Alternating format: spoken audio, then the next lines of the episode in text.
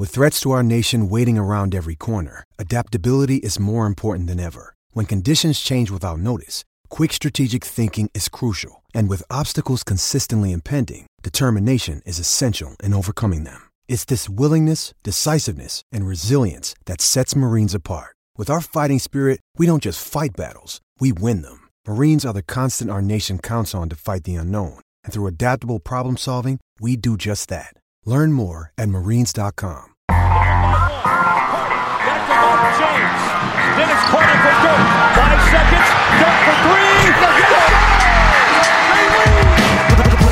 Zaj, nincs egyszer a végén, ha battog a spalding. Minden nap élmény, blokkok és zsákok. Na gyere megmutatom, ez NBA szerelem. Keleten, nyugaton, robban a zaj Nincs egyszer a végén, ha battog a spalding. Minden nap élmény, blokkok és zsákok. Na gyere megmutatom, ez NBA szerelem. Keleten, nyugaton Bye. Éjjó! Szép jó napot kívánok mindenkinek, ez a Rep City keleten-nyugaton podcast, Rédai Gábor vagyok, és mint mindig most is itt van velem Zukály Zoltán, szia Zoli! Szia Gábor, sziasztok, örülök, hogy itt lehetek. Elég sok eseményen vagyunk túl az NBA szempontjából, valamikor majd kell beszélnünk lassan erről az egyzőkeringőről is, bár még mindig nem ért véget, ugye, például a Grizzlies sem tudja még, és a Timberwolves sem, hogy ki lesz jövőre a vezetőegyző, meg lehet, hogy a Sacramento sem attól függően, hogy hova halad majd a Volton ügy, de most a legfőbb események kezdünk, ami a Latteri volt, és mielőtt ebbe belemélyedünk, csak gyorsan hagy ismételjem el, hogyha 5000 forint fölött vásároltok névadó szponzorunknál, Repcity-nél online, akkor egy Jordan zoknit kaptok ajándékba. Én például most nemrég éltem a saját akciónkkal, úgyhogy tök jó. Ez a Latteri, ez pedig, ez inkább úgy mondanám, hogy ez az új rendszer, ez egyből megmutatta magát, nem Zoli? Tehát bele a közepébe. Nem kérdés, hát ugye három csapat is azt hiszem kizúgott a top 5-ből az otcok alapján, ugye a Suns, a Wizards, illetve a Hawks is, hogyha amennyiben a Hawksnak volt az ötödik legjobb otca, hogyha nem csal az emlékezetem, és az a Pelicans nyert, ugye, amelynek hát a, a százalékok alapján nem feltétlenül szabadott volna, de, de így alakult. Griffinnek valószínűleg nem is tudom, hogy kiírta ezt be az admin chatünkbe, hogy tényleg csak megszületni volt nehéz, mert azok után, hogy háromszor kihúzták, amikor Clevelandnél volt az első helyen a Cavs-t, és abból ráadásul még a régi rendszerben nagyobb truáj volt, hogy ilyen 8.-9. helyről is sikerült. Most átmegy a New Orleanshoz, és rögtön elsőre kihúzzák őket, szóval elég meleg ez a történet, de igen, ez már így és a Pelicansnak is ez egy, hát egy ilyen lifeline lehet, ugye ez a mentő, mentő mellény akár, mert hát eléggé ők most sodródtak ugye az óceánban, nem tudom, milyen, milyen vizek vannak ott, ha jól emlékszem, ott van egy óceán, elég közel. Meg folyó é... is, úgyhogy igen, mindenképpen vannak vizek. Val- valami víz van, mindenképpen a fuldokoltak, és még az sem annyira őrült elmélet szerintem, hogy bár azért egy kicsit őrült, de talán nem annyira most az elmúlt napok történései után, ugye, hogy megszerezték, hát én azt mondanám, hogy a, hogy a liga egyik legjobb GM-jét, és még azt is el tudom képzelni, hogy, hogy lehet, hogy Davis várna pár hónapot, hogy megnézze, hogy, hogy ez az új csapat mire lehet képez Zionnal. Nem, nem esküdnék meg, hogy ez fog történni, és ugye vannak olyan források, amelyek már most azt mondják, hogy nem fog így történni, és, és továbbra is szeretné magát elcseréltetni, de, de ki tudja. Le, lehet, hogy a Pelicans úgy lesz vele, hogy, hogy nem fogja már most nyáron elcserélni, hanem hanem megpróbálják meggyőzni azzal, hogy, hogy zion egyből bedobják a mélyvízbe, és abban reménykednek, hogy, hogy szenzációs lesz az első naptól, és ha, ha Davis mégis meggondolja magát, akkor februárban elcserélik. Én már most felhívnám kedves hallgatóink figyelmét arra, hogy szombaton lesz egy kifejezetten a latteri következményeként felmerülő csereötletekkel foglalkozó adásunk, de azért annyit itt is jegyezzünk meg, hogy van egy elég közvetlen következménye annak, hogy Zion megérkezik majd New Orleansba, bár most már olyan híreket is hallottam, hogy lehet, hogy visszalép, de én ezt egyelőre abszolút nem kezelném komoly hírnek. Szóval, hogyha Zion megérkezik, akkor bizony köré kell majd építeni, hogyha Davis-t nem sikerül megtartani, akkor meg ugye pláne. Ez pedig azt jelenti, hogy az a felvetés, amit ugye még korábban mondtak New Orleansban, hogy azért szeretnének jók maradni, és akkor Davisért is tényleg nem csak fiatalt, hanem konkrét sztárt is kapni. Szóval oké okay ez a felvetés, de abban a pillanatban, hogy van egy Zion, aki köré megkezdheted az építkezést, én azt mondanám, mondanám, hogy most már sokkal inkább el kell majd menniük az ad- a lehetséges Davis cserékben a fiatalok és a pikkek irányába, hiszen itt most akár nulláról lehet kezdeni, és megvan az a jellegi tudásunk szerint megvan az az égkő, aki tényleg franchise player szintű talent. Nagyon valószínű, itt most két út van, és nyilván az egyik sokkal valószínűbb az, hogy Davis-t elcserélik, és, és ha elcserélik, akkor valóban nem kérdés, hogy minél több fiatalat, illetve hát magas piket kellene húzni, hiszen egy olyan szintű instant rebuildet tudnak csinálni gyakorlatilag a, a Pelicans egy instant újjáépülést, ami hát nagyon ritkán van példa és precedens. Tehát itt nem kellene négy-öt évig szenvedni, ugye, mint a process Philadelphiában, hanem ha, ha jönne egy rossz szezon, nyilván ahhoz le kellene csupa, csupaszítani a rostert, és akkor már ugye Holiday elcseréléséről is, is beszélnünk kell. Gergővel volt egy kisebb vitán Facebookon erről, hogy most akkor ő egy top 25-ös játékos, én szerintem inkább ő top 30-as játékos, vagy top 35-ös, de, de abszolút van a, van a mögött ráció, hogy, hogy idén mondjuk ő top 20-as volt, és amennyiben ez igaz, és, és mások is így gondolják, a GM-ek is így gondolják a, a ligában, lehet, hogy érte is komoly ellenértéket lehetne kapni, mondjuk egy lottery picket a következő drafton, ugye megvan már Zion, jönne mondjuk egy Tatum Brown páros, most mondtam valamit, és akkor jönne még egy pick, ugye, mert hát nyilvánvalóan nem lesz azért annyira jó ez a nagyon fiatal csapat, hogyha egy elcserék Holiday és, és Davis is, és esetleg még egyébként lehet, hogy Randall is eligazolna, hiszen ő kilépett ugye a szerződéséből, player optionja van jövőre, akkor ott vagy, hogy, hogy van egy olyan mennyiség és minőségű talentet hirtelen, és esetleg még akkor ugye jövőre is jönne hozzá egy, egy elit prospect, hogy nem is kell tulajdonképpen semmi onnan, hanem, hanem azt mondod, hogy miénk a liga egyik legjobb fiatal magja, és simán összeérünk, és, és egyre jobbak leszünk a következő években. Abszolút, tehát itt meg lehet csinálni a mondjuk a nyugati Hawks, de aki ezt tényleg megcsinálhatja, könnyedén, az meg a Memphis, amelyet a második helyre sorsoltak, és érdekes, tehát, hogy nyilván mindig kísérik a latterit összeesküvés elméletek, de ez azért nagyon durva, hogy a két sztárját, vagy sztárjait vesztő, vagy hamarosan vesztő kispiac megkapta az első két pikket, és a harmadik, negyediket meg megkapta a két nagy piacú csapat, amelyik rossz volt, hogy lám, lám, nem véletlenül voltatok rosszak, tehát minden igényt kielégített gyakorlatilag a latteri. És Mavericks szurkolóként kicsit picit azért idegesítő, hogy, hogy ott voltunk ezzel a két csapattal, gyakorlatilag fej-fej mellett küzdöttünk ugye a, a vereségekért a szezon végén, és most nem is esküdik meg, de a, a Pelicansnál talán biztos, hogy rosszabb mélegünk volt. Szerintem ott volt a hármas volt verseny, nem? A Dallas Le, Pelicans igen, és a Memphis. Igen, hát, igen, akkor gyakorlatilag hármas volt verseny volt, szóval picit ez idegesítő, hogy nem mi lettünk besorsolva, de ha már így alakult, akkor legalább a Hawksnak se lett jó, mert ahol is beszélünk egy kicsit. Egyébként azzal nem feltétlenül értek egyet, hogy, hogy már ilyen nagyon durva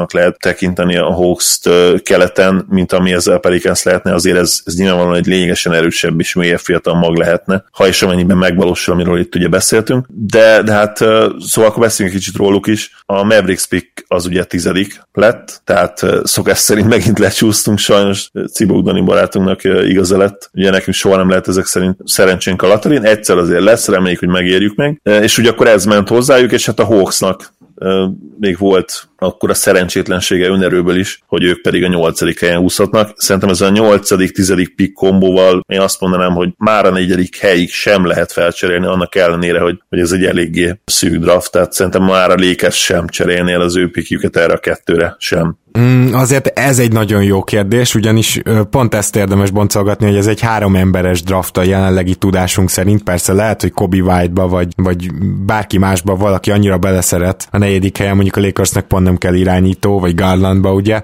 de alapvetően három emberes draftnak gondolják a szakértők, és amennyiben ez így van, akkor például a Lakersnek, vagy az olyan csapatoknak, amelyeknek nehéz feltölteni a rostert, mert nagy halakra vadásznak, és a nagy nagy halak foglalják majd el a, a legtöbb helyet. Egy 8.-10. pick már nem rossz, mert az már messze nem keres annyit, mint a top pickek. Tehát akkor gyakorlatilag van két fiatalod, akit be tudsz illeszteni, vagy akár az első évben csak a padon tudod ültetni. Ne, nem biztos, hogy ez olyan rossz kombináció Lakersnek, és ezt is hozzátenném, hogy a Lakers negyedik helye az nem rossz, meg egyel több eszet esetleg az Anthony davis folyó csatában, de ha tényleg három emberes a draft, akkor itt a New York sokkal nagyobb eszetet kapott azzal, hogy beúzták a harmadik harmadik helyet, tehát hogyha ott van egy szakadék, akkor a Lakers igazából jelentősen nem járt jobban. Ezzel egyetértek mindenképp. Ugye a Lakers problémája az, hogy sehogy sem férne bele két max hely, tehát ha, ha beleférne valahogy két max, akkor, akkor talán lenne, több értem lenne annak, hogy ezt a negyedik piket elcseréljék két, két alacsonyabb pikkér, és ugye összességében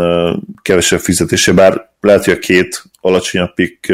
Azért legalább, legalább elérné szerintem a, a negyediket, de ezt megnézem. Viszont pont ez, amit mondasz, hogy ugye nem valószínű, hogy két maxra lesz helyük, akkor meg már miért ne húznának két fiatalt, és nem egyet. Én, én látok ebben Mondjuk igen, egyébként ja, ebben is van ráció, vagy lehet ráció. Meglátjuk.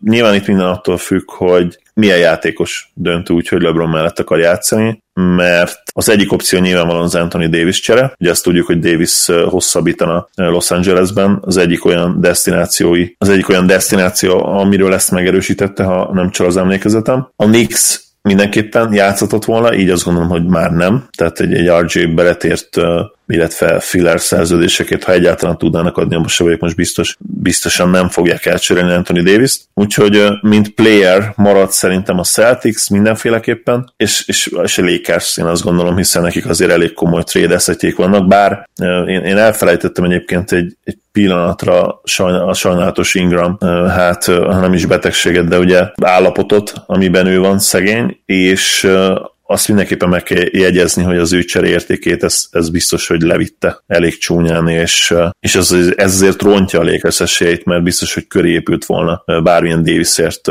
menő csomag igen, igen, közben itt megnéztem, hogy a negyedik helyen 4,9 milliót keresne az adott ruki, a nyolcadik és a tizedik hely összességében pedig 6,3, tehát egy olyan kevesebb, mint másfél millió a különbség.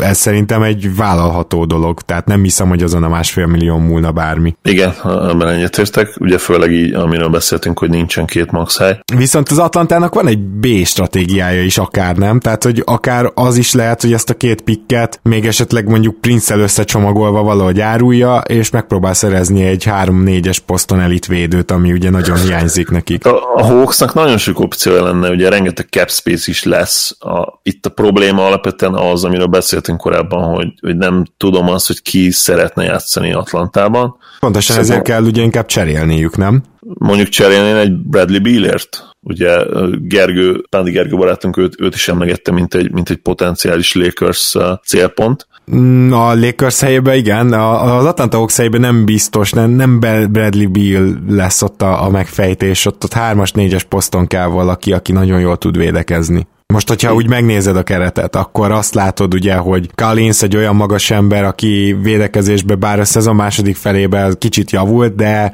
problémás. Trey Young problémás. Nyilván, nyilván építetsz úgy csapatot, vagy azt mondhatod, hogy mi úgyse leszünk soha jó védőcsapat a büdös életbe, ugye, Younggal és Collinszal, és akkor már ezt embrace that shit alapon rámész egy, egy elképesztő scorerre, mm.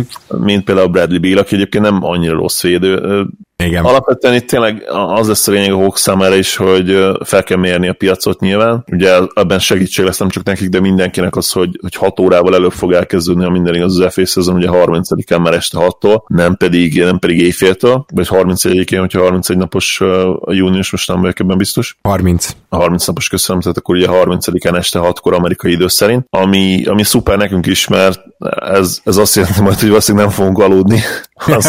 Tényleg, most így mondod, az nálunk telibe éjfél. Itt év, évféltől kezdődik, igen. Nem, nem tudom tényleg, a, hogyha a Hawks uh, szituációt nézzük, hogy, hogy ki, ki fogod aláírni. Én azt gondolom, hogy, a, hogy ezeket a második kategóriás efféket megcélozhatják, akár realisztikusan is, mondjuk mondok egy Vucevic mondjuk pont nem az a játékos, aki oda valószínűleg kellene, de lehet esély mondjuk ilyen Bogdanovic szintre, akár mondjuk Vucevic szintre is, de mondom, nem hiszem, hogy ő egyébként oda menne. Aminu. Aminu így van mindenképpen, ugye rá talán nem is kellene elkölteni a, a cap space nagyon nagy részét. Kérdés, hogy, hogy egy ilyen home run játékost akarnak-e, vagy egy home run igazolást, vagy, vagy építkeznek tovább én, én lehet, hogy a Hawks helyében nem reagálnám túl még a szituációt, és megvárnám, hogy jövőre ők akár önerőből a fiatalokkal mennyire tudnak jók lenni. Lehet, hogy megpróbálnám Prince cseréértékét is egy kicsit felépíteni újra, mert azért jelen pillanatban most nincs azon a szinten, én azt gondolom, mint, mint esetleg korábban volt, és, és onnan építkezz. Aztán nyilván persze ki kell ugye küldeni azokat a flyereket, ugye, ahogy mondani szokták, meg kell kérdezni mindenkinek a véleményét, minden ügynökkel beszélni, hogy ki az, aki leül velük beszélgetni, de, de szerintem Durant és Kawai, vagy akár Clay Thompson ügynöke sem feltétlenül fog pozitív választ küldeni nekik. Igen, tehát itt sem a, a szupersztár vonal, sem a sztár vonal nem valószínű, hogy játszik. Beszéljünk egy picit a, olyan szempontból megint visszamegyek oda, hogy három csapat, három játékosos draftról beszélünk elit talent szempontjából, ami nyilvánvalóan tudjuk, hogy nem lesz így. Tehát valaki majd jön, aki ezt megcáfolja, vagy az első háromból is lesz valaki, aki meg azt cáfolja meg, hogy oda való. De, de hogyha a mostani tudást nézzük, akkor a Suns az egyik legnagyobb vesztes, hiszen ők ugye kicsúsztak ebből a, ebből a bizonyos háromból, és az is nagyon érdekes, hogy a Sunsnál Ugye van két olyan játékos, akibe mm, kicsi, mit tudom én, ferdítéssel azért bele lehet látni a franchise player-t egyértelműen, tehát nem, nem kell ez sok fantázia. Most kell nekik még fiatal, mert az ő idényüket, amikor majd értékeljük, akkor azért én szerintem, meg hát amikor elbúcsúztunk tőlük, akkor is mondtuk, hogy ez, ez nagyon gáz volt. Tehát, hogy az, hogy ez a csapat ez most kevesebbet nyert, mint tavaly, az nagyon problémás. Kell nekik a pick, viszont nekik egyértelműen kell, mert szerintem Kobe White le fog oda csúszni, és ők őt be fogják húzni. Nekik kell egy irányító, ha, ha itt nem szerzik meg, akkor az FA piacon, de valahogy meg kell szerezniük, és mondom, én, én arra számítok, hogy a Lakers nem húz irányítót, ezért az ötödik hely, annak ellenére, hogy kicsúsztak a top 3-ból, nem biztos, hogy olyan rossz lesz nekik. Egyfelől nagyon könnyű megválaszolni azt a kérdést, hogy mi kell a Sunsnak, ugye egy irányító, nagyon régóta erre vadásznak. Másfelől pedig, ha kicsit ilyen filozófikusabban nézzük, akkor nagyon nehéz megválaszolni, mert mi a franc kell ennek a csapatnak, tehát annyira szerencsétlen szituációban vannak, és, és látszólag e, annyira nem működik semmi, amivel próbálkoznak, se a tankolás úgy igazából, se, se a sztár felépítése, mert én, én azt mondanám, hogy még a, a Booker projekt is, ha most kellene tippen, inkább mondanám azt, hogy kudarc lesz, mint, mint siker, amennyiben a cél az, hogy legyen egy legit franchise játékosod. E, nekem ő, ő egy picit ez a, ez a pretender talent inkább. Aitonban abszolút látom a superstar szerintem ő talán még alul értékelt is lett így, a, így az újonc szezonjának a végére. Abban mindenképp igazat adok neked, hogy, hogy egy olyan játékos mindenképpen van a rosteren, aki, akiből potenciálisan uh, igazi franchise játékos lehet. Ugye FA szezonban nem is tudom mennyi cap space lesz, talán nem sok. Nem hinném azt, hogy, hogy ugye megfontolná őket uh, komolyabb free agent. Ahhoz még nem elég ígéretesek, még nem elég jók. Ugye Aiton-tól kell egy, egy breakout év, második év, ami szerintem abszolút benne is van. Mondjuk, ha ő beváltja a, a hozzáfűzött reményeket, a benne rejlő potenciált, akkor lehet, hogy nem is nagyon kell majd azon aggódni, hogy kit tudnak rövid távon megszerezni, hanem, hanem tudod azt, hogy 15 éven keresztül legalább tudsz körépíteni egy, egy csapatot és egy majdani contendert. És amit mondtál, az is abszolút igaz egyébként, hogy ha, ha már így le kellett csúszni, akkor legalább üröm, az, ha már így le kellett csúszni, legalább öröm az ürömben, hogy, hogy lesz két olyan játékos is, akár Kobe White, akár ugye Garland, adott esetben, aki, akit le lehet igazolni, akit, akit oda lehet vinni, és sokkal nagyobb esélye meg tudja majd oldani a, az irányító problémákat, mint bárki, aki most a rossz van. Hát igen.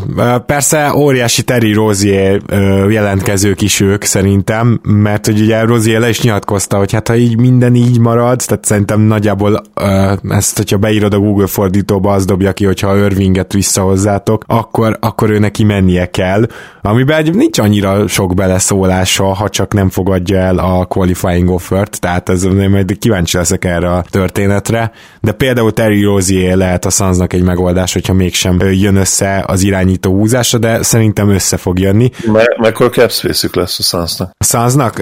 Mindjárt megnézem, de addig beszéljünk arról, hogy a Chicagónak is kéne egy irányító, és na viszont hozzájuk már nem biztos, hogy lecsúszik egy. Így van, és hát azt is említsük meg, hogy a Bulls is kiesett ugye a, a top 5-ből, úgyhogy nekik se jött össze ez a, ez a lottery, finoman fogalmazva sem. Ő, ők ott voltak a top 5 legrosszabb mérleg között, ugye? Abszolút, azt hiszem a negyedik legrosszabb mérleg volt az övék. Igen, úgyhogy akkor, akkor lehet, hogy rosszul mondtam az elején, ugye őket kihagytam, de ők is ott voltak, azt tudom, hogy három vagy négy csapat is ugye kiesett a, a, a top 5-6-ból. Igen, hát ugye gyakorlatilag a top 4-be bement, bement három csapat hátrábbról, tehát így a, Igen. Nixon kívül gyakorlatilag mindenki visszacsúszott, a, a top 4-ből kicsúszott. Közben megnéztem a Sunsnak uh, ilyen szempontból azért jól állnak, tehát van lesz bőven zsé, még akkor is, hogyha Tyler Johnson, és hát van egy ilyen sanda gyanúm, hogy a, le fogja hívni, lehet, hogy már le is hívta a player optionjét, még akkor is lesz egy uh, majdnem egy maxnyi helyük, de az is lehet, hogy csak 20 millió, mindegy, mert ugyanúgy nem tudják elkölteni, mint a Hawks, sőt, aki a Hawkshoz nem megy, az egészen biztosan nem megy a Sunshoz, mert a Hawks jelen pillanatban még ígéretesebb csapat. Úgyhogy igen, ott, ott ez a probléma van, és hát szegény Washington, ha valaki nem azt mondja, hogy megérdemelte volna, de hogy talán egy kis fény lett volna az alagút végén, hogyha őket behúzzák, és hát ők is ugye így visszacsúsztak. Én kicsit úgy vagyok vele, hogy szerintem a Wizardsnak ezek a, ezek a döntések, amik az elmúlt fél évet kísérték, ezek egyszer ki fognak fizetődni, ugye gyakorlatilag a front office-t is lecserélték. Lehetséges, hogy most ők lesznek azok, akik meglepetést tudnak húzni. Én bízom benne, hogy egy picit elindul felfele ez a franchise, és nem csak azért, mert hivatalosan is megtaláltuk a második Wizards drukkert itt a NBA Sport TV csoport berkein belül, hanem azért is, mert ezt egy picit már rossz nézni. Igen, hát ugye annak a csapatnak, amelyikben Thomas Bryant a legnagyobb ígéret, azt tudod, hogy vannak problémák. Igen, igen, abszolút. Na beszéljünk akkor a playoffról, ennyit a, a lotteryről és a következményekről, mondom még cserék ügyében egy hosszabb adást is hallgathattok szombaton. A playoffban pedig elkezdődtek a konferencia döntők, és először a nyugati ág kezdett, ahol ugye mi úgy harangoztuk be nagyjából a, a, az egyik legnagyobb tanulság az volt, hogy a Portlandnek playoff körülmények között azért eléggé rossz meccsap a, a Golden State. Hogyha nem egy barlang barlangba töltöttetek az elmúlt két napot, bizonyára hallottatok arról, hogy elég furcsa védekezési sémát választott a Golden State pick and roll-jaira Terry és ezzel volt tele a sajtó. Tehát gyakorlatilag az történt, hogy nem volt ez ennyire sima meccs, mint a végeredmény mutatja, de a Golden State Warriors legjobb dobóinak, sőt a liga történelmének legjobb dobóinak konstans üres tripla voltak, ugyanis a magas ember, akár Kanter, akár Collins az első fél időben ö, folyamatosan egy dropback védekezést alkalmazott, visszahúzódott. Hát tényleg érdekes ez a döntés, minimum. Nem tudom, te mit gondolsz erről? Én leírtam a, a csoportban, és nem értem egyszerűen, tehát ez, ez a, ugye vannak ezek a WTF döntések, what the fuck döntések, ez azon is túlmegy, szerintem erre egy új akronim, amikor betű rövidítés, na mindegy, tehát hogy egy úgy új ak- hogyha akronim, akkor új, új akronimot kellene kitalálni erre. Lehet, hogy abbreviation, ugye megint csak az angol kifejezés jut eszembe.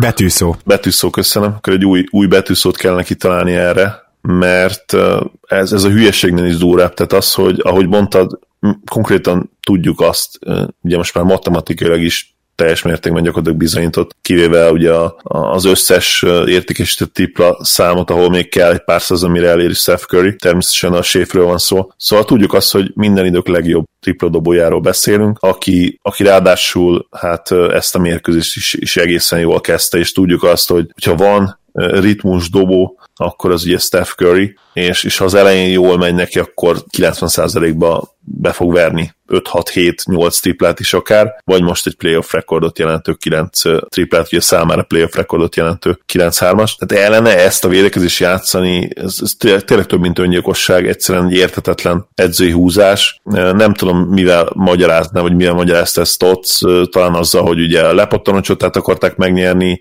úgy voltak vele, hogy, hogy ott mindenképpen jobban kell teljesíteni, mint a Warriors, de...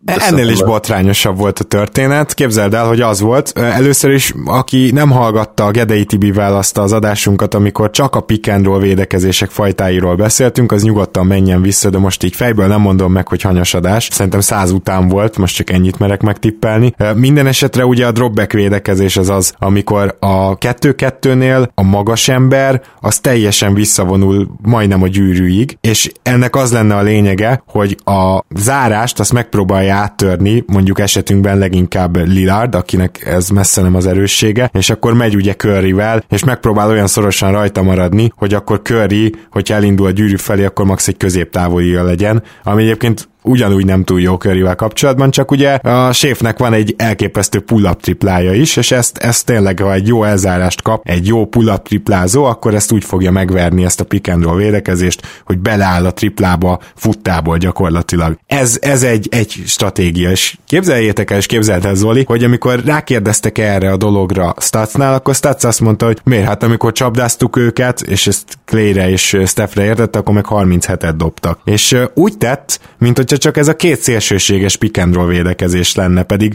aki emlékszik erre az adásunkra Gedei Tibiékkel, az pontosan tudja, hogy van vagy nyolcféle. És arról nem is beszélve, hogy Houston pontosan megadta a receptet, hogy melyik az a kettő, ami jól működik. Az egyik a switch, na most erre nyilván nincs alkalmas embere a, a Portlandnek, hogy ők switcheljenek körire, de a másik pedig a hedge. A hedge az az, amikor a magas ember egy vonalba beáll a kis emberrel, egy olyan másodpercet, tehát egy kicsit fellép, csak azt levédeni, azt a bizonyos pull-up triplát, majd amikor ugye ezt nyilván meg tudja verni a kis ember, el tud indulni befele, akkor indul vissza a magas is. Tehát ez a hedge.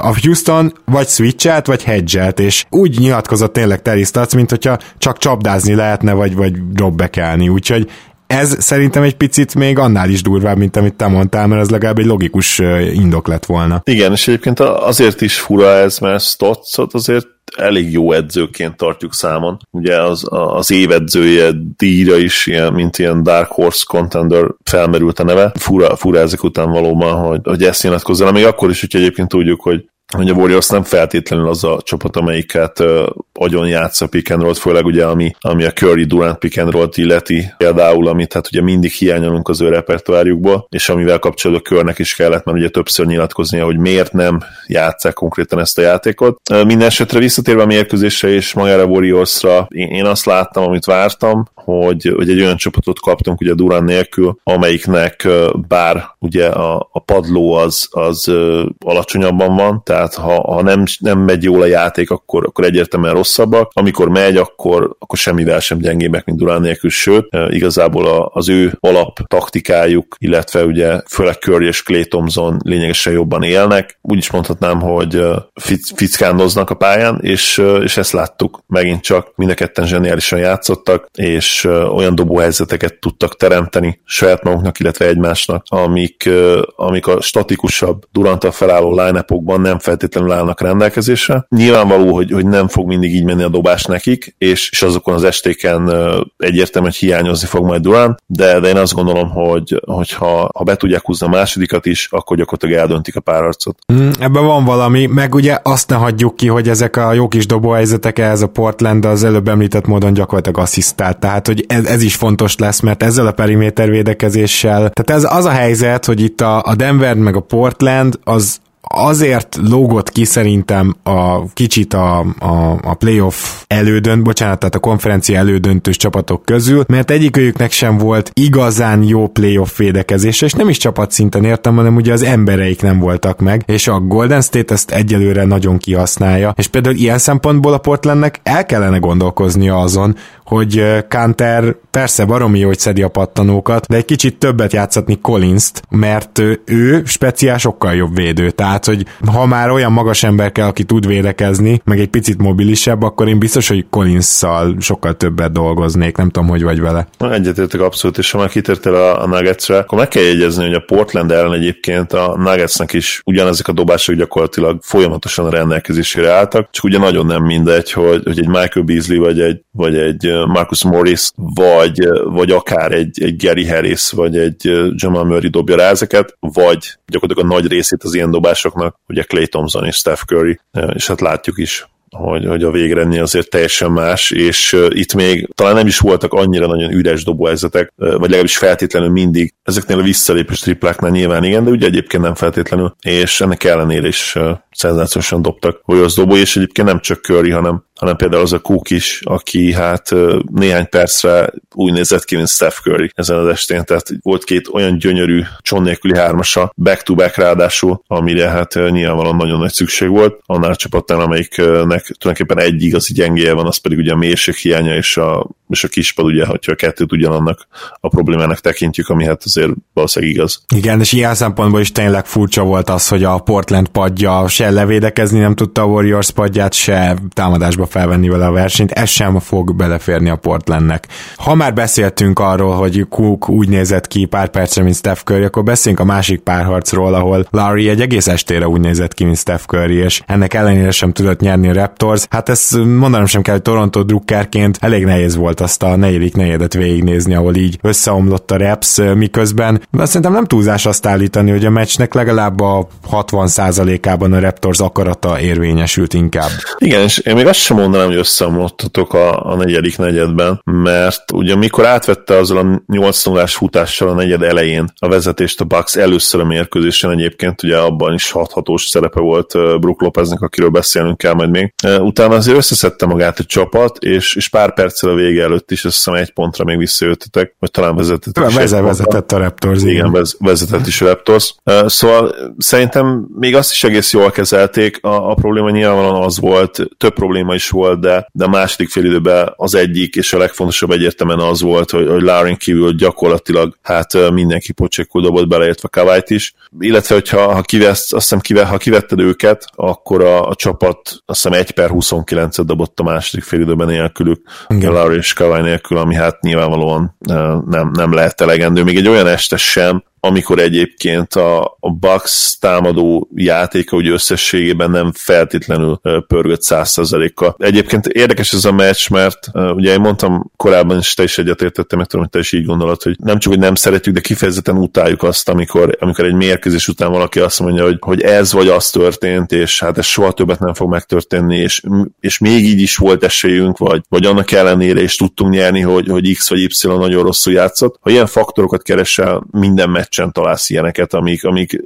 úgy igazából azt mondod rájuk, hogy nem történtek meg, de persze simán megtörténhetnek. Viszont azt gondolom, hogy azokat, azokat a faktorokat, amik úgy tényleg kiugranak így a, a boxkorból, meg ugye a meccsnézés közben. Azt érdemes ami, megemlíteni, igen. Azt érdemes megemlíteni, és az egyik ilyen Brook Lopez mert nem azt mondom, hogy 0% esély van arra, hogy ő lehoz még egy ilyen meccset, de, de nagyon magas százalékos esély van arra, hogy, hogy nem hoz már le ilyen, ilyen mérkőzést. Hát ez all-star szint volt elől hátul. Így van. A, a, ami ebbe a playoffba egyszerűen nem volt róla elmondható, tehát több volt az ilyen 1 per 7-es vagy 0-7-es meccse. Igen, az, az abszolút benne volt szerintem, hogy, hogy beesnek majd a triplay, mert miért ne esnének be, tehát egész szezonban egész jó százalékkal beestek, bár ugye magas ember lévén, sőt, tehát ugye hét láb feletti center lévén azért nem váratjuk el tőle, hogy, hogy, teljes mértékben kényensúlyozottan dobálja a triplákat. Szóval azt tudtuk, hogy, vagy legalábbis sejtettük, hogy, hogy lesznek jó triplázó meccsé azért ebben a playban, mert eddig nem nagyon voltak még, de az, hogy ő tényleg ilyen szintű two dominanciát mutasson akár egy meccsre is, azt szerintem azért nem nagyon volt benne. Ő, egy kifejezetten jó dobás blokkoló, de egy eléggé statikus játékos, akit azért hát meg lehet szivatni a, a festéken belül. Most ez sem sikerült, illetve hát volt egy olyan lepördülős pincér léapja gyakorlatilag, amit ugye táblázó volt, amit hát én soha nem láttam tőle az életben tényleg. Tehát, hát ilyeneket Sziakán meg Jannis szokott csinálni. Így van, úgyhogy uh, Lopeznél szerintem mindenképpen most tényleg kiemeltjük azt, hogy neki ilyen meccse nem lesz ebben a párharcban. Az más kérdés, hogy az nem biztos, hogy, hogy, hogy elég lesz a Raptorsnak ahhoz, hogy túl sok mérkőzés nyerjen. Én még mindig kicsit sötétben tapogatózom ezzel a párharccal kapcsolatban, mert több olyan faktor van, amire, amire még nem tudom a választ. Az biztos, hogy, hogy a Bucks minden egyes győzelemmel egyre inkább elhiteti velem azt, hogy, hogy itt tényleg az első lépéseit láthatjuk egy, egy akár nagyon komoly franchise-nak is. Igen, ez, ezzel nem tudok vitatkozni. A, ami ilyen nagyon érdekes stratégiai szempontból az első meccsen, az ugye a két védekezés volt. Tehát a Bucks nem adta fel a saját védekezését, Lopez is nyilván azért tudott blokkolni, mert annyira beszűkült a Bucks védekezése, hogy ha mégis bementi a gyűrű alá, akkor oda terelték gyakorlatilag a játékost hozzá. Viszont cserébe feladott egy halomüres triplát, a Raptors élt is ezzel a lehetőséggel, csak az volt a probléma, hogy a második félidőben ezeket már csak Lauri tudta bedobni, és senki más, és akkor a téglagyártás ment, és amikor néha mondtuk azt, azt hiszem a Filip Árarc ellen is, hogy Raptors dobhatná jobban az üres triplákat, hát ezekhez képest azok a Fili elleni triplák, azok contested uh, jumperek voltak, tehát itt tényleg tök üres triplákat is felad a, a Bucks, és nyilván az a stratégiája, hogy cserébe viszont minden pattanó az övék, cserébe ők futnak, tehát cserébe 10 vagy 15-tel több dobás kísérletük lesz a meccsen. És ez most is bejött gyakorlatilag, Igen. tehát összességében azt mondhatjuk, hogy a Bucks elképzelése jobban működött védekezésben. Amikor egy olyan játékosnak tudsz például üres triplákat feladni, mint Pascal Siakam, aki, aki nagyon-nagyon sokat fejlődött fejlődött, és, és szerintem tényleg all-star potenciál, vagy akár ilyen, ilyen second tier star potenciál is van benne. Ugye beszéltünk arról, hogy későn kezdett a kosaradázni, de mégis ugye, szóval, hogyha ha neki adott fel ezeket a sarok triplákat, akkor azért, azért úgy van benne ráció, meg van benne számítás. Tehát ő, ő onnan dobja a triplát legjobban, de hajlamos arra, hogy, hogy becsődöljön egy meccsen belül. És ez most meg is történt, igen. És ez meg is történt, igen. Tehát ilyen 0 per 7, csak sarokból mind, mind a hét, és én azt mondanám, hogy abból legalább 5 wide open volt. Teljesen, tehát megkávézhatott volna, elolvasgathatta volna a reggeli újságot, az asztalon megigazgathatta volna a hamutartót, tehát és, és az a szomorú, hogy kb. egy volt belőle in and out, aminek úgy nagyjából volt esélye beesni, és a többi az nagyon-nagyon csúnya miss volt, szinte kivétel nélkül volt ugye egy ilyen majdnem airball, ami picit talán karcolta a gyűrű túl, túloldalát, még nagyon sokat kell érnie, az az igazság, és az a szomorú ebben, hogy, hogy ő egyedül átírhatna ezt az egész párharcot azzal, hogy, hogy bedobálja az üres dobó helyzeteit, de ezt el kell mondani egyébként a Sixers párharcról is visszamenőleg. Ha, ha ő bedobálta volna az üres helyzeteit, az nem lett volna egy hétmeccses párharc. Igen, viszont a Bucks részéről pedig egy jogos és reális taktika az, hogy a Raptors nem fog minket csak triplákból megverni. Szóval... Igen, igen, igen, abszolút, mert uh, egyszerűen nincs meg az a kiegyensúlyozottsága a, a cserejátékosok között sem. Ugye Van Fleet-et kell említenünk, említenünk kell Powell-t, aki aki most egyébként bevert két triplát, szóval még, még valamennyire hozta is magát, bár ugye a második félben neki is estek be a, a dobóhelyzetén, nem is emelt rá sokat azért. Igen, az a baj, hogy, hogy ami a Bucksnál megvan, tehát a, az abszolút kiegyensúlyozottság, ami a triplázást illeti, az nincs meg a Raptorsnál szinten, és sokkal hajlamosabbak arra a játékosok, hogy, hogy egyszerre betlíznek többen is, és azt is meg kell említeni, hogy Laurinak sem feltétlenül lesz már azért ilyen dobó formája, ilyen estéje. Hát a ez a 9-ből 7 tripla, hát ez nem is elvárható gyakorlatilag, tehát igen, ő, igen, ő benne, benne van, ő van ilyen jó dobó, hogy legyen ilyen estéje, csak hát azért persze. Igen, egyébként én összességében tudnék pozitívumokat találni mindkét csapat számára. Nyilván a Bucks részéről lesz kicsit könnyebb, hiszen megnyerték az első meccset, ami, ami hát mentálisan nagyon-nagyon fontos. Janis le is nyilatkozta, picit oda pirítva a Celticsnek még egyszer egy utólag, hogy, hogy ha a Celtics ellen elveszted az első meccset, akkor úgy rendben vagy, még nem feltétlenül kell pánikolnod. Ha a Raptors ellen elveszíted, vagy elveszítetted volna, akkor egész más lett volna itt a történet. És egyébként én egyetértek ezzel, tehát idei formák alapján nyilvánvalóan nem, szerintem nem láttuk a Raptors legjobbját a pálya mindkét oldalán, talán hetekre sem, de, de potenciálisan az, az egy hihetetlenül durva szint lenne. A play talán láttuk egy-két meccsen egyébként. Hát védekezésben ugye gyakorlatilag folyamatosan, és Igen. nagyon ritkán jött össze támadásban is. Igen, és ez a probléma, a, leg, a legnagyobb problémája a Raptorsnak ebben a párharcban, hogy a Bucks van annyira támadásban kiegyensúlyozott, és, és annyira elit, hogy, hogy a rosszabb estéjükön is azért ők valahogy egy 105-107 pontot össze fognak lapátolni. Így van és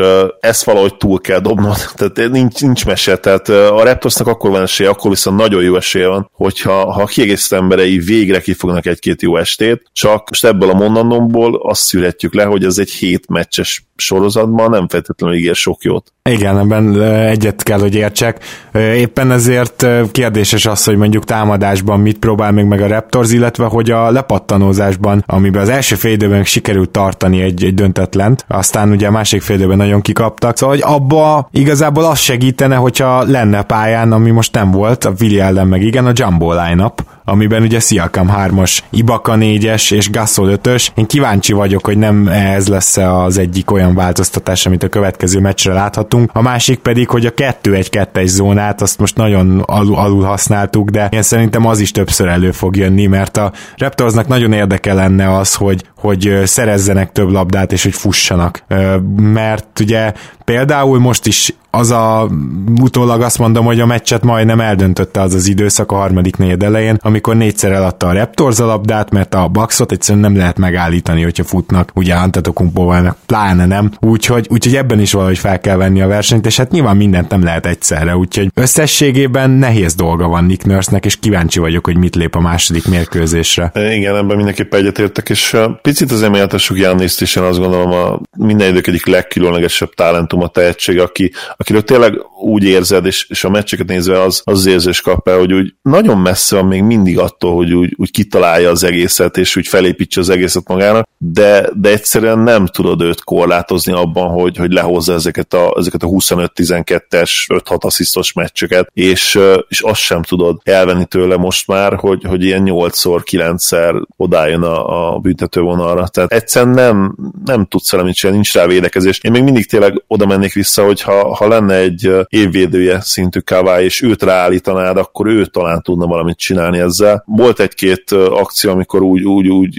került vele szemben most ezen a meccsen, hogy szerintem hatékony is volt, én legalábbis úgy láttam, mert ezt is akartam látni. Nem tudom, hogyha, hogyha második meccs is, is, is elmegy esetleg, és, és akár egy nagyobb különbséggel, akkor, akkor lehet megpróbálnom ezt a húzást. De az a probléma ugye, hogy, hogy annyira rá van építve a, a Raptors támadójátéka is Kawai-ra, illetve arra, amit ő csinál, és, és minthogyha, nem akarom az ördögöt a farfesteni, de mint hogy egy picit kezdene fáradni is ettől, Igen. ettől a usage rate és, és már nem, nem feltétlenül esnek be azok a dobások, a triplái már azért rövidebbek. De meg az is ott volt, hogy mennyire jól védekezett Antetokumpon és Kawai-on is a másik csapat, tehát elképesztő védekezést kapott mind a két sztár, és Antetokumpóban volt annyi, hogy ő nem erőltette szét, és Kawai-ban nem, tehát Kawai igenis széterőltette. Azt azt akarom mondani, hogy egy rossz meccse volt, de rengeteg rossz döntése volt, öt emberbe belevezette. Tehát Jánisz nem nagyon csinált ilyet ezen a meccsen. Ő volt most az, aki higgadtabb fejjel tudott gondolkozni, osztotta az asszisztokat, hasznos volt mindenben, lepattanóban,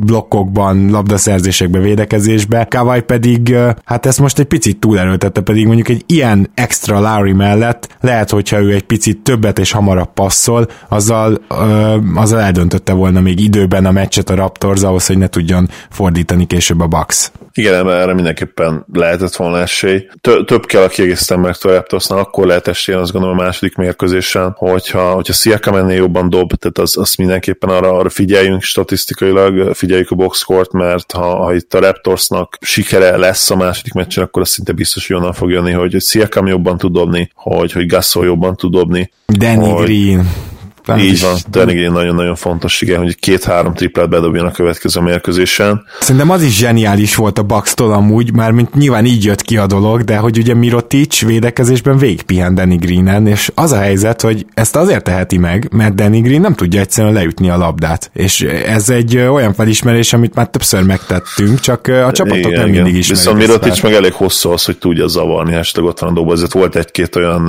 olyan challenge, amikor így kiért, és, és nem rá se dobta ugye Green, Igen. mert ahogy mondta, ő nem, nem patintja a labdát. Tehát egyszerűen, mivel nem tudja megverni a, a close-outot normálisan Green, ezért hát én nem tudom, hogy mekkora szerepe lesz ebben a párharcban, de el tudom képzelni, hogy ő neki még a Philadelphia párharcnál is bőven kisebb szerepe lesz. Igen, és uh, amit ugye szintén megkérdeztünk, hogy le lehet-e kergetni a pályára Brook lopez hát az első meccs alapján nem nagyon. Igen, ott ez nagyon problémás lesz. A második meccs szerinted itt mennyire döntő? Tehát, hogyha itt is mondanád, hogyha megnyeri a másodikat a Bucks, akkor gyakorlatilag vége a szériának? Nem, nem feltétlenül azért. A, a Raptorsból inkább kinézem azt, hogy, hogy be tudják húzni esetleg a, a hazépályán ezt a kettőt. Nyilván nagyobb esély lenne arra, hogy az egyiket eldobják, de, de a másik párharcban azért ugye a talent különbség miatt, ami ugye szerintem ott lényegesen nagyobb, főleg így ugye Nurkic nélkül, és ugye vele együtt a, a matchup előny az, az ment is ugye a levesbe,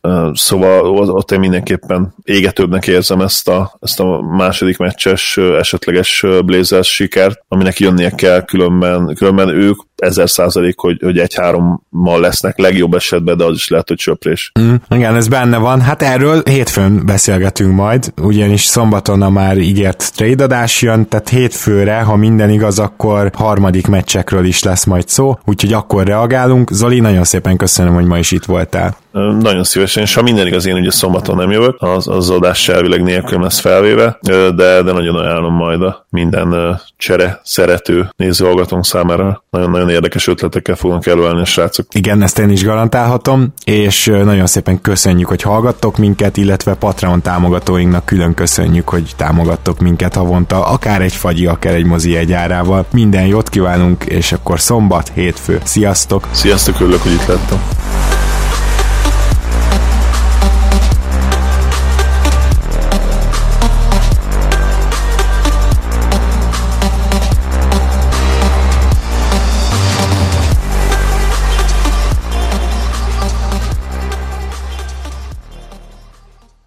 Ha más podcastekre is kíváncsi vagy, hallgassd meg a Béton műsor ajánlóját. El tudod képzelni, hogy a podcastet, amit éppen most hallgattál, fél év múlva már a mesterséges intelligencia generálja? Mi sem. De ha érdekel, eljötte már a gépek lázadása. Hallgass bele az Embertelen podcastbe. Orsós Lajos vagyok, a műsor házigazdája. Egyelőre még élőben. Egyelőre. Fedezzük fel együtt, hogyan ismerkedik, randizik, mesél és vitatkozik Betty és Péter, két teljesen mesterséges intelligencia. Lajos, a podcast címét mond még egyszer, Léci. Oké. Okay. Embertelen podcast. Ez a műsor a Béton közösség tagja.